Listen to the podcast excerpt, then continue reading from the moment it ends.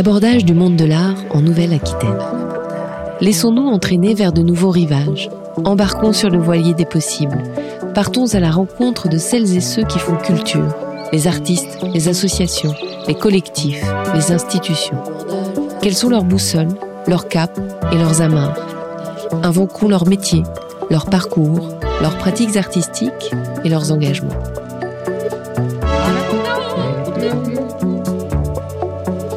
Comment les acteurs et les actrices de la culture pensent leur territoire?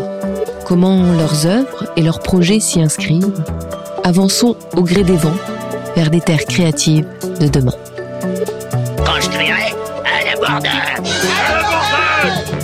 Et si l'architecture était une utopie en action un mouvement vers le réel qui n'est pas encore et qui attend une société en devenir?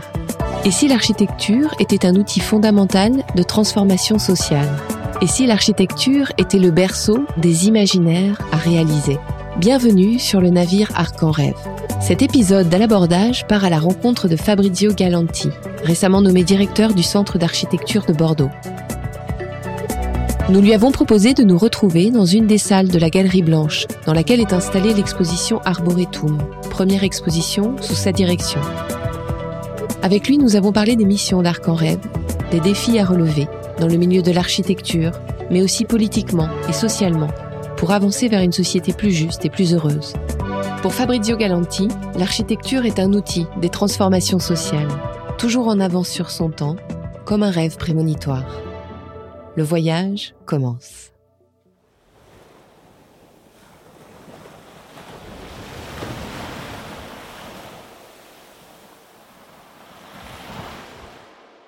Titulaire d'un doctorat en architecture de l'école polytechnique de Turin, chargé de cours en architecture à l'université McGill à Montréal, professeur associé à l'école d'architecture de Londres, Fabrizio Galanti, vous possédez une large expérience internationale en design architectural, en enseignement, en publication et en organisation d'expositions. Francine Faure, la cofondatrice et ancienne directrice d'Arc en Rêve, dit de vous, il est de celui qui coche toutes les cases, car il est doté d'un sens étendu de l'architecture. Fabrizio Galanti, bonjour.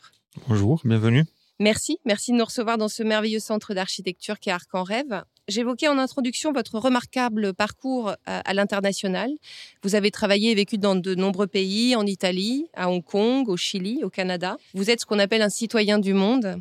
Comment qualifieriez-vous aujourd'hui, à l'aune de votre expérience, euh, la ville d'aujourd'hui? On ne peut pas parler d'une ville euh, seule, c'est plutôt une multiplicité de, villes. C'est un archipel assez complexe euh, où on voit des, différenciations, de, pas seulement d'échelle, mais de, rôle que ces lieux jouent dans le système planétaire.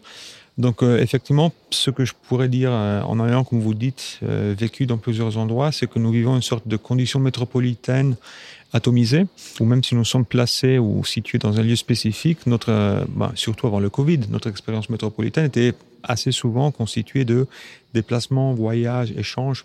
Donc euh, je dirais qu'il y a plutôt une condition de ville ou une condition métropolitaine qui transcend les localismes et qui est devenue la condition dominante de la planète. Même ceux qui se considèrent ou ceux qui se imaginent comme des habitants plutôt ruraux sont quand même euh, absorbés dans des réseaux de, de, logistique, d'économie, de vie qui sont devenus très urbains. Donc oui, on, peut quasiment faire une équation où dire que le monde aujourd'hui est une ville, donc une ville planétaire qui, qui, a des agencements assez complexes, assez différenciés. Donc c'est un peu dans le sein de cette hypothèse que, que j'aime imaginer le travail ici qu'on rêve de, de réflexion sur l'architecture et le rôle que celle-ci peut jouer dans cette condition. Euh, on sait très bien, les, les, Nations, Unies nous disent que euh, aujourd'hui, le 80% des habitants de la planète vivent dans un milieu considéré urbain. Justement, vous parliez donc de, un petit peu de votre de la mission d'Arc en, Rêve. Euh, c'est un projet en action avec une mission de, médiation très importante. Quels sont les, grands axes justement de, des actions d'Arc en Rêve? Bon, Arc en Rêve a été fondé en 1981 avec deux, disons, piliers principaux de son action.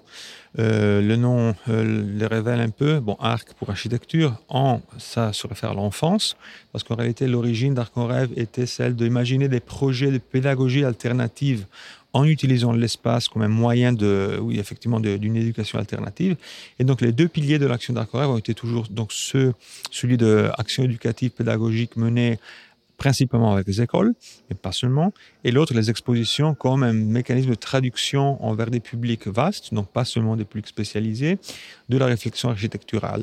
Euh, je dis ça parce que finalement, euh, le défi assez passionnant pour moi, enfin pour les équipes, pour mes collègues aussi, d'un lieu comme Arc en Rêve est toujours celui de traduire des objets ou des produits qui n'ont jamais été conçus pour être présentés dans le cadre d'une galerie, donc des dessins, des maquettes, des, des, matériaux que les architectes, les architectes du paysage, les urbanistes en général ont imaginé pour faire des choses, mais pas vraiment pour être exposés il se trouve dans un espace où il y a des visiteurs. Donc, il y a toute une opération de médiation, comme vous le dites, effectivement, de construction d'un métalangage pour traduire, pour rendre compréhensible, pour communiquer les idées, les hypothèses et les, les thèmes qui sont portés par les projets. Donc, c'est un peu les deux, les deux volets de, l'action d'Arc en Rêve.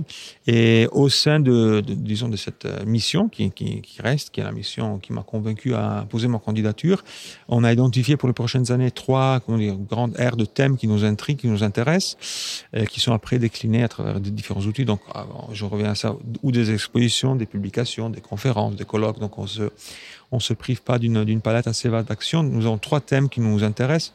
Un, celui des lieux de la vie contemporaine.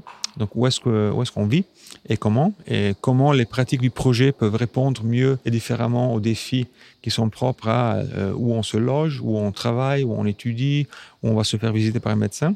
Ça, c'est un grand thème qui nous intéresse. Le deuxième thème est celui qu'on appellerait les matériaux de l'architecture, et matériaux dans un sens vaste. Donc, pas, pas littéralement seulement la brique, le béton et le bois, mais les matériaux aussi dans un sens conceptuel, comme on peut travailler avec les arbres, comme dans l'exposition qui est couramment installée ici, mais aussi avec l'eau, avec la mémoire, euh, avec, euh, avec des questions d'égalité sociale. Donc ça, c'est l'autre thème. Et la troisième ligne que nous souhaitons continuer à maintenir, c'est celle de interroger des auteurs qui nous paraissent euh, particulièrement euh, intéressant vis-à-vis de leur réflexion sur la condition actuelle à travers celles que nous appelons des monographies critiques. Donc ça ne s'agit pas, si vous voulez, des, des classiques rétrospectives euh, d'une carrière ou euh, d'une manière plus ou moins chronologique, on va présenter la totalité d'une œuvre, mais plutôt à travers un travail ponctuel de certains auteurs, en revenir à interroger avec une sélection de projets ou d'actions des thèmes que ces auteurs explorent. Donc dans le futur, on pourra avoir par exemple des très bons architectes barcelonais qui s'appellent Flores y Prats, qui travaillent constamment sur la question du recyclage en architecture, la reconstruction, la récupération des bâtiments euh, anciens. Euh, on aura, on imagine travailler avec euh, un bureau colombien installé à Oslo, dont nous avons déjà un objet ici dans cette exposition qui s'appelle Luis Callejas, qui travaille sur une notion de paysage productif très intéressant. Donc l'idée, c'est de faire de sorte que notre rôle institutionnel soit effectivement celui d'identifier des pratiques émergentes et intéressantes à laquelle leur fournir tout l'outillage qu'un musée de notre calibre peut permettre pour présenter leur idée en public. En préparant cet entretien, j'ai lu un article de Thierry Paco, philosophe français et urbaniste, qui s'inquiétait en 1999 du manque d'intérêt pour la chose architecturale. Je vais vous lire un extrait, je vous propose qu'on le commente par la suite. Il faut diffuser les cultures architecturales et urbanistiques le plus massivement possible par le biais de l'école, de la maternelle à la terminale, mais aussi des médias. Or, la presse ne fait au mieux qu'évoquer l'architecture exposée et l'urbanisme en procès. Cette indifférence est préjudiciable tant au débat public qu'à la mobilisation sur le cadre de vie. De plus, il n'est possible de débattre que si chaque partie se comprend, connaît et reconnaît un tant soit peu les compétences de ses interlocuteurs. Or, l'architecte ou l'urbaniste, tout comme le juriste ou le médecin, emploie aisément un jargon codé. D'où, une fois encore, l'importance de la diffusion massive des cultures architecturales et urbanistiques. Donc en 99, c'était plutôt un, un, constat un peu négatif. Euh, on est 20 ans plus tard. Est-ce que cette mission de médiation et de démocratisation de l'architecture euh, est une mission réussie selon vous? Peut-être d'abord au niveau d'Arc en Rêve et peut-être plus globalement, euh, est-ce que les citoyens euh, ont un regard plus intéressé sur l'architecture? Là, je dirais que si d'un côté on vit dans une ville planétaire, de l'autre côté, il faut reconnaître que l'attention publique collective envers l'architecture est extrêmement différente selon le contexte. C'est-à-dire, il y a vraiment des changements de, perception, d'attitude, d'attention qui sont extrêmement différents selon les pays ou même effectivement les villes où on se trouve à opérer. Donc il y a des villes qui ont une demande civique collective d'architecture. Je pense à Barcelone, euh, dans les dernières 30 années. On, connaît des cas assez, assez étudiés en Amérique latine, en Colombie, au Brésil, où effectivement euh, les citoyens eux-mêmes vont demander de l'architecture de qualité comme une, manière de, euh, de leur, leur cadre de vie, leurs conditions. Ce n'est pas le cas dans des autres contextes où, au contraire, les, citoyens sont plutôt soumis à des décisions, des choix de transformation urbaine, soit sans être consultés, ou vice-versa, avec très peu d'intérêt dans le cas où le, Donc il y a vraiment des gradients assez différenciés. Je dirais que attribuer seulement aux architectes euh, cette responsabilité est un peu injuste, parce qu'il s'agirait effectivement d'un processus de, démocratisation en général de la, transformation de l'espace qui doit être mené de concert avec les administrateurs, les, politiques, avec, euh, avec aussi le secteur privé. Et aussi, il faut être conscient qu'en termes strictement de volume, les projets signés par les architectes représentent plus ou moins euh, dans tous les pays entre le 5 et le 10% de la masse construite. Donc l'environnement qui nous entoure, euh, c'est le cas ici en France, mais, dans beaucoup de pays, en réalité, n'est pas un environnement qui a été pensé et imaginé par des architectes. Été plutôt pensé imaginé dans certains pays par des formes spontanées de survie. Donc tout le phénomène de la ville informelle, de la favela, c'est une réponse tactique euh, aux nécessités euh, de, de logement des citoyens qui eux-mêmes ont la capacité de construction. Mais sinon, généralement, c'est plutôt des sociétés d'ingénierie, c'est des entreprises où l'architecte, l'architecture sont absents.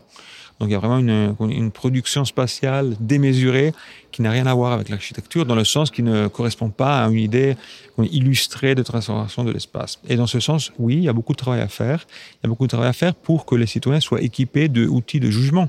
Parce que quand, dans, dans, le bien, dans le mal, quand même, l'architecture est inévitable dans le sens que tout bâtiment, euh, au-delà que ce soit privé ou public, sera présent dans l'espace urbain, donc il fera partie quand même d'un paysage, il sera perçu, sera visible, il aura des effets même plus complexes, euh, euh, littéralement des effets de changement climatique à une micro-échelle, les ombres portées par les bâtiments, les changements de vent, toute la modification de la circulation, il y a toute une série d'effets de, de, pragmatiques. Et dans ce sens-là, je trouve qu'il y a encore beaucoup, beaucoup, beaucoup à faire pour sensibiliser les citoyens, à nous rendre compte tous que la transformation de l'espace est finalement euh, une question qui nous touche profondément. Euh, C'est-à-dire, euh, et on commence à voir des cas assez intéressants. Le, référendum récemment établi à Berlin, où finalement on a décidé de contenir, enfin de, contrôler le régime des locations privées pour donc un système de loyer contrôlé. L'opposition croissante à Barcelone des habitants contre les phénomènes de pédonalisation de leur, de leur quartier. Ça se manifeste, euh, ça, ça, se manifeste comment ben à, Berlin, ça se à Berlin, ça s'est manifesté avec une grande mobilisation collective pour euh, arriver à un référendum.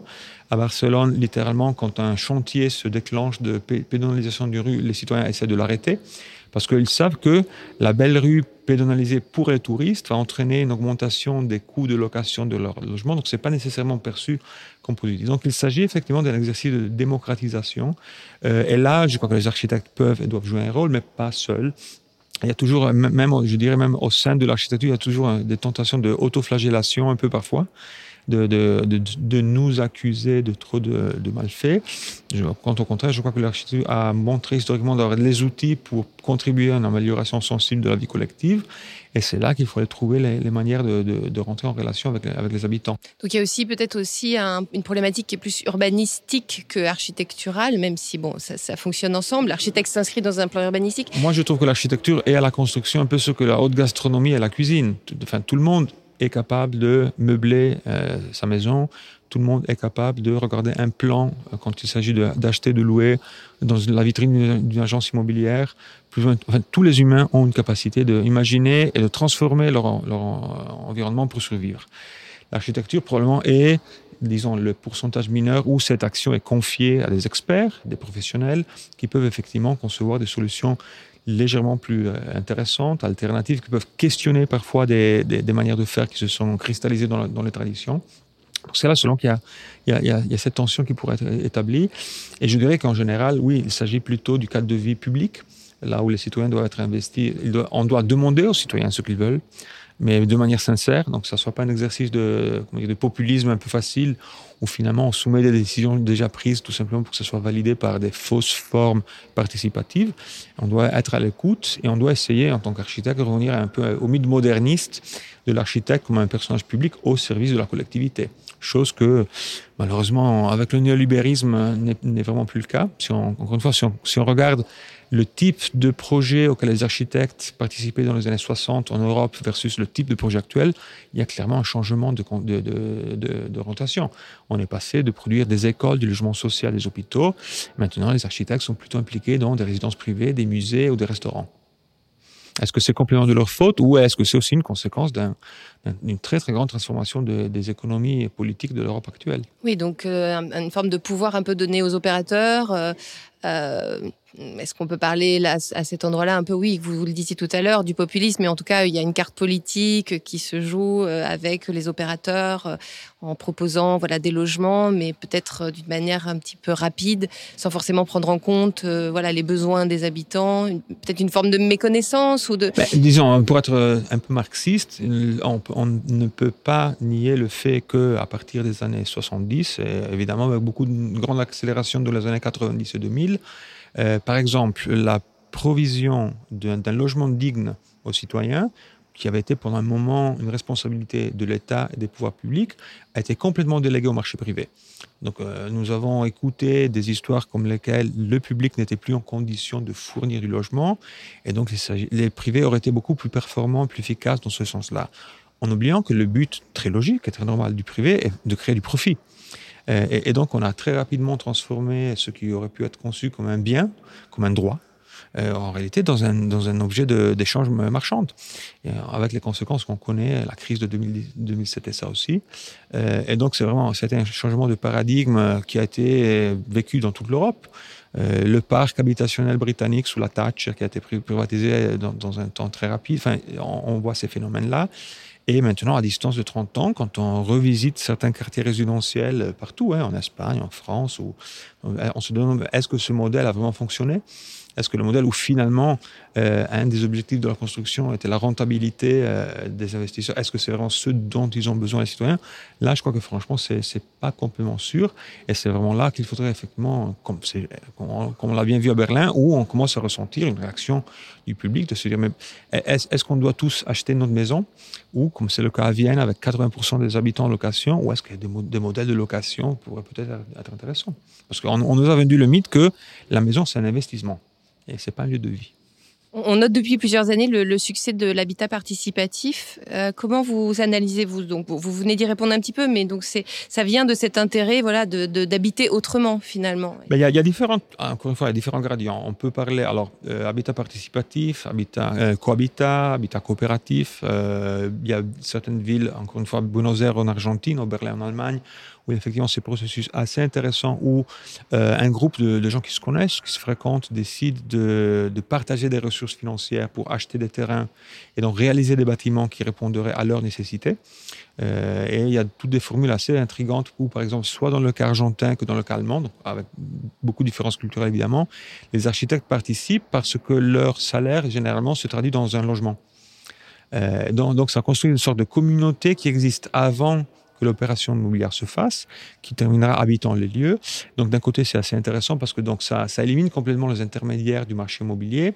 De l'autre côté, ça conduit à des problématiques d'exclusion, comment dire, de, comment dire, à, nouveau une gentrification un peu bourgeoise, parce que généralement, effectivement, pour avoir les ressources pour pouvoir partager un investissement, c'est évidemment une classe sociale d'un certain type, et on se trouve dans des conditions parfois pas complètement démocratiques ouvertes. L'autre chose qu'on voit, surtout avec les jeunes générations, euh, ce qu'on appelle cette fameuse économie du partage, euh, c'est très positif, je trouve, que les jeunes générations ne sont plus disposées à, à croire au mythe de la consommation individuelle dans le sens quel est le sens d'avoir un bâtiment avec une machine à laver dans chaque appartement? Ou quel est le sens d'avoir effectivement de, s'équiper avec une palette d'outils personnels qu'on pourrait partager? Et donc nous allons vers des projets où euh, donc on a des parties privées euh, autonomes versus des, lieux collectifs de partage euh, où effectivement on peut mettre à disposition de tous des, on peut gagner par exemple de l'espace en sacrifiant de la propriété en étant disposé à avoir, avoir une forme de partage. Donc, en général, je crois que c'est un champ euh, assez neuf à explorer. On y voit donc des, opérations honnêtes et sincères. Évidemment, euh, si on pense à Airbnb, euh, il y aura toujours des sujets qui ont compris qu'il y a là aussi des possibilités de, profit. Donc, il y a aussi des initiatives moins, honnêtes, moins, décentes. Mais en général, je crois que ça, ça change aussi un peu le modèle de production de, de la ville et de l'urbain. En général, j'ai un jugement plutôt positif Je suis originaire de Bayonne, sur la côte basque. Notre territoire connaît actuellement une, véritable tension immobilière. Beaucoup de citoyens se retrouvent euh, à devoir euh, migrer dans des, zones périphériques. On assiste euh, impuissant à cet étalement urbain qui est un peu catastrophique. Au Pays basque, les montagnes, les forêts sont grignotées par de nombreux quartiers un peu sans charme. Donc je grossis un petit peu le trait, mais bon, ce malaise va, va s'accélérer. Comment on pourrait arriver à une densification des villes qui soit plus qualitative pour qu'elle ne se fasse pas au détriment d'un écosystème? Oui, là, je trouve, ben, il se trouve que je connais un peu le territoire du, Pays Basque, justement de Bayonne, du fameux BAB. Et j'ai un souvenir d'enfance où, en arrivant d'une ville italienne plutôt dense, Gênes, bon, assez dense d'ailleurs, historiquement, pour nous, les vacances d'été, c'était cette découverte de ce, effectivement, ce grand euh, tapis suburbain à très faible densité, où déjà dans les années 70-80, quand j'étais enfant, pour se déplacer, il était impossible de concevoir de survivre sans une voiture. Et en plus, avec la plage et le surf. Et donc, on disait à nos cousins français, mais vous vivez dans la, dans la Californie d'Europe. Évidemment, en considérant l'anti-américanisme français, c'était une chose qui les horrifiait. Ils voyaient ça comme une insulte. Mais en, effet, on retrouve ce, dans beaucoup de villes, pas seulement de France, cette hypothèse de très faible densité euh, qui se base sur un modèle immobilier très performant, donc la petite maison individuelle à un étage, qui a été très bien développé par les développeurs. Donc, en termes de construction, de faisabilité, d'économie, euh, ça a un prix, un coût euh, suffisamment séduisant pour beaucoup de personnes, mais au détriment, effectivement, de, l'environnement. Parce que quand on commence à augmenter démographiquement les populations de l'extérieur, ce gigantesque tapis suburbain, et on connaît déjà les conséquences néfastes aux États-Unis, euh, va créer une occupation des, sols absolument euh, très dangereuse, augmenter les distances, donc augmenter la circulation. Donc, ça nécessite une grande infrastructure de, circulation, mais en même temps, d'une manière assez paradoxale, ça monte cette idée un peu bucolique, dans de la basse, basse densité, c'est un peu vert, c'est un peu arboré. Et là, selon moi, il s'agit vraiment de, de, changement de paradigme qu'il faudra certainement mettre en place parce qu'il n'est plus possible de tenir ensemble les différentes, euh, les différentes composantes. Et dans le cas de Bordeaux, par exemple, quand euh, on parle d'arborisation assez poussée dans le futur, euh, où est-ce qu'on va trouver les surfaces? Pour planter des arbres si on veut en même temps maintenir une, très faible densité habitationnelle. Et donc, euh, je crois que peut-être revenir vers les modèles de densité euh, en hauteur euh, qu'on a tellement euh, critiqué des années 70, et pour pouvoir préserver ce qui nous reste de naturel, c'est peut-être euh, une voie. Il est assez paradoxal de découvrir qu'une des villes les plus écologiques de la planète, c'est Hong Kong, dans le sens où on parle de gratte-ciel résidentiel de 30 étages et un, un, tassement sur le territoire absolument stratosphérique, parce que de cette manière, il y a beaucoup plus, en condition d'une île qui a besoin de terre libre pour beaucoup de raisons, il n'est pas possible de se permettre une expansion vers le rural, vers, euh, vers la nature. Il faut au contraire continuer à construire en hauteur. Et le résultat, c'est que Hong Kong est une ville très écologique. Les déplacements sont très courts. La consommation, est, est quand tu as autant de densité, baisse.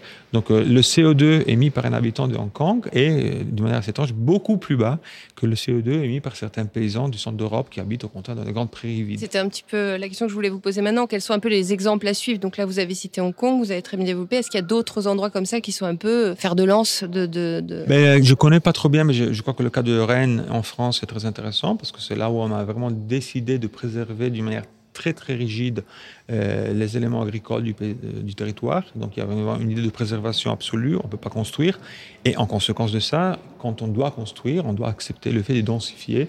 Et donc il y a, je dirais, une acceptation générale que y a quand même le fait d'avoir un kilomètre de chez soi un paysage rural complètement préservé, finalement, quand on habite dans une tour de quatre étages, est un avantage bien majeur que non, cette dispersion suburbaine horizontale, enfin, que malheureusement s'est implantée aussi en Europe euh, en suivant le modèle américain. Donc je dirais, il y a, il y a des cas à grande échelle, euh, comme Hong Kong, il y a des cas plus petits euh, qui sont assez intéressants à suivre. Donc là, on, parlait hein, de, l'importance de ne pas laisser la, nature euh, être grignotée. Donc, par l'étalement urbain, ça me permet de faire ma petite transition vers, vers l'exposition Arboretum.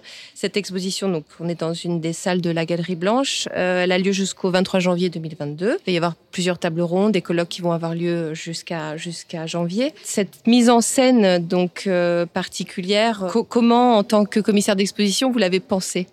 L'exposition s'est faite dans un délai plutôt court, donc on a commencé à réfléchir en janvier de cette année avec euh, trois collègues d'Arcorev, donc Wen Wen Kai, Eric Dordan et Leonard Dolel. Ce sont trois architectes qui travaillaient déjà avant mon arrivée à Arc-en-Rêve euh, avec la responsabilité de la gestion des projets. Donc, c'est les, train de commissariat de scénographie. Donc, ensemble, nous avons imaginé ce, ce projet. Et nous l'avons imaginé effectivement à cause de la rapidité avec laquelle ce projet a été agencé, comme une sorte de bibliographie visuelle sur le, le thème de la relation entre arbre et architecture.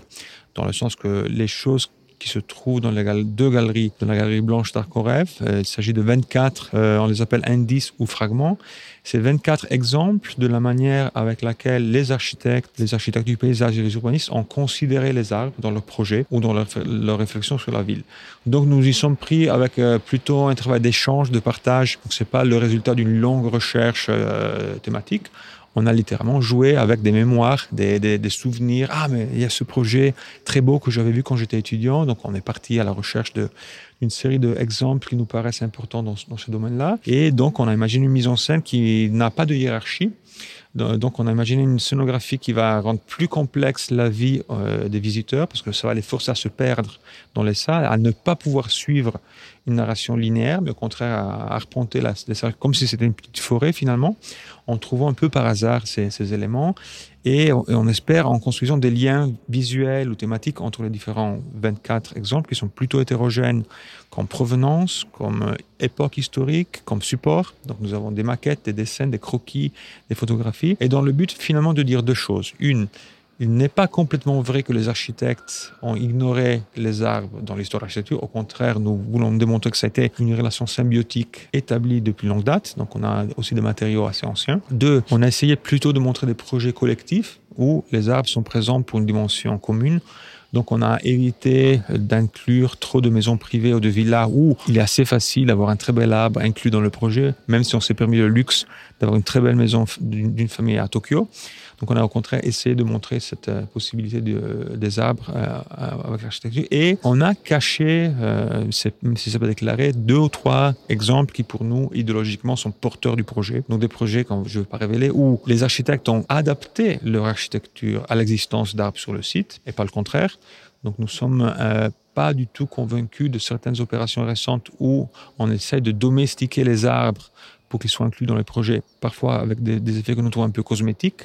Donc, au contraire, si on a des projets où les architectes ont fait vraiment des efforts titaniques pour que l'architecture euh, s'adapte aux arbres existants. On a aussi des projets où on voit effectivement le rôle politique des arbres, c'est-à-dire des actions où il y a vraiment une décision politique d'arborisation comme, comme porteuse. Et on a effectivement des autres projets où l'arbre n'est pas seulement conçu comme, je trouve, c'est un peu le cas aujourd'hui, seulement comme une machine, Maintenant, on dit les absorbent autant de tonnes de CO2, autant de particules. Donc, il y a une espèce de pragmatisation de l'arbre pour en justifier l'existence.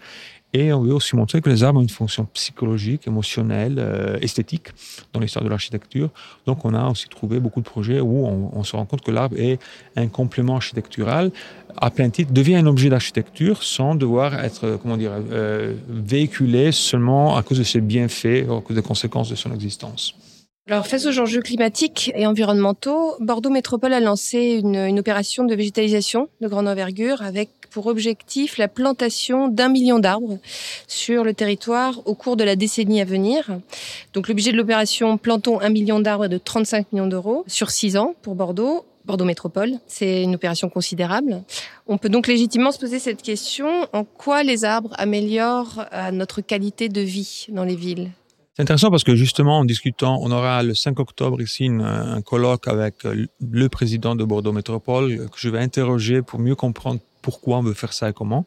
Et après une série d'intervenants qui sont donc issus des services techniques euh, qui sont donc chargés de mettre en place ce projet. ce qui est intéressant, que les mêmes services techniques nous disent la plantation d'un million d'arbres sur le territoire de, de, la, de, la, métropole de Bordeaux, où quand même il y a déjà, déjà 6 millions d'arbres, donc c'est quand même déjà une ville beaucoup plus verte de, de comment cela s'imagine. Donc le mythe de Bordeaux minéral n'est pas complètement vrai. Euh, on, on, a vu des plans qui démontrent que c'est un peu une mythologie construite. Bon, les techniciens, euh, enfin les, services techniques de Bordeaux Métro nous disent un million d'arbres, ça équivaut à la production de CO2 à l'année de 6000 familles.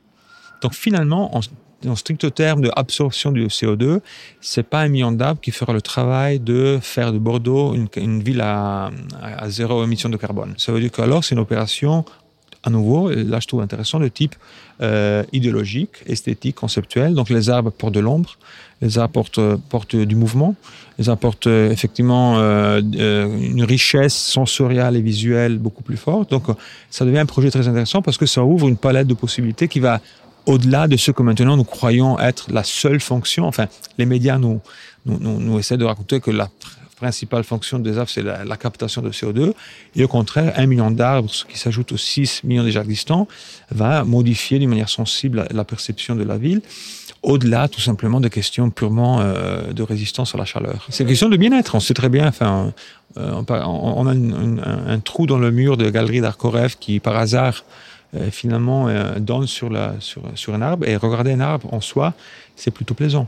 Donc je crois qu'il y, a beaucoup de bienfaits plus complexes, plus sophistiqués. Euh, ça induit de la biodiversité, ça, permet de, réduire la, chaleur au niveau des rues. Donc il y, a, beaucoup de, conséquences particulières. Mais la chose qui aussi nous intéressait de, comprendre, de mieux comprendre, d'explorer, et je crois que c'est intéressant encore à s'ouvrir, est-ce qu'il y a déjà un consensus absolu sur les bienfaits des arbres? Parce que là aussi, je crois que nous sommes en train de glisser vers des, comment dire, des consensus un peu faciles. Et on veut, à travers l'expo et à travers les colloques aussi, peut-être un peu questionner certains acquis que nous croyons.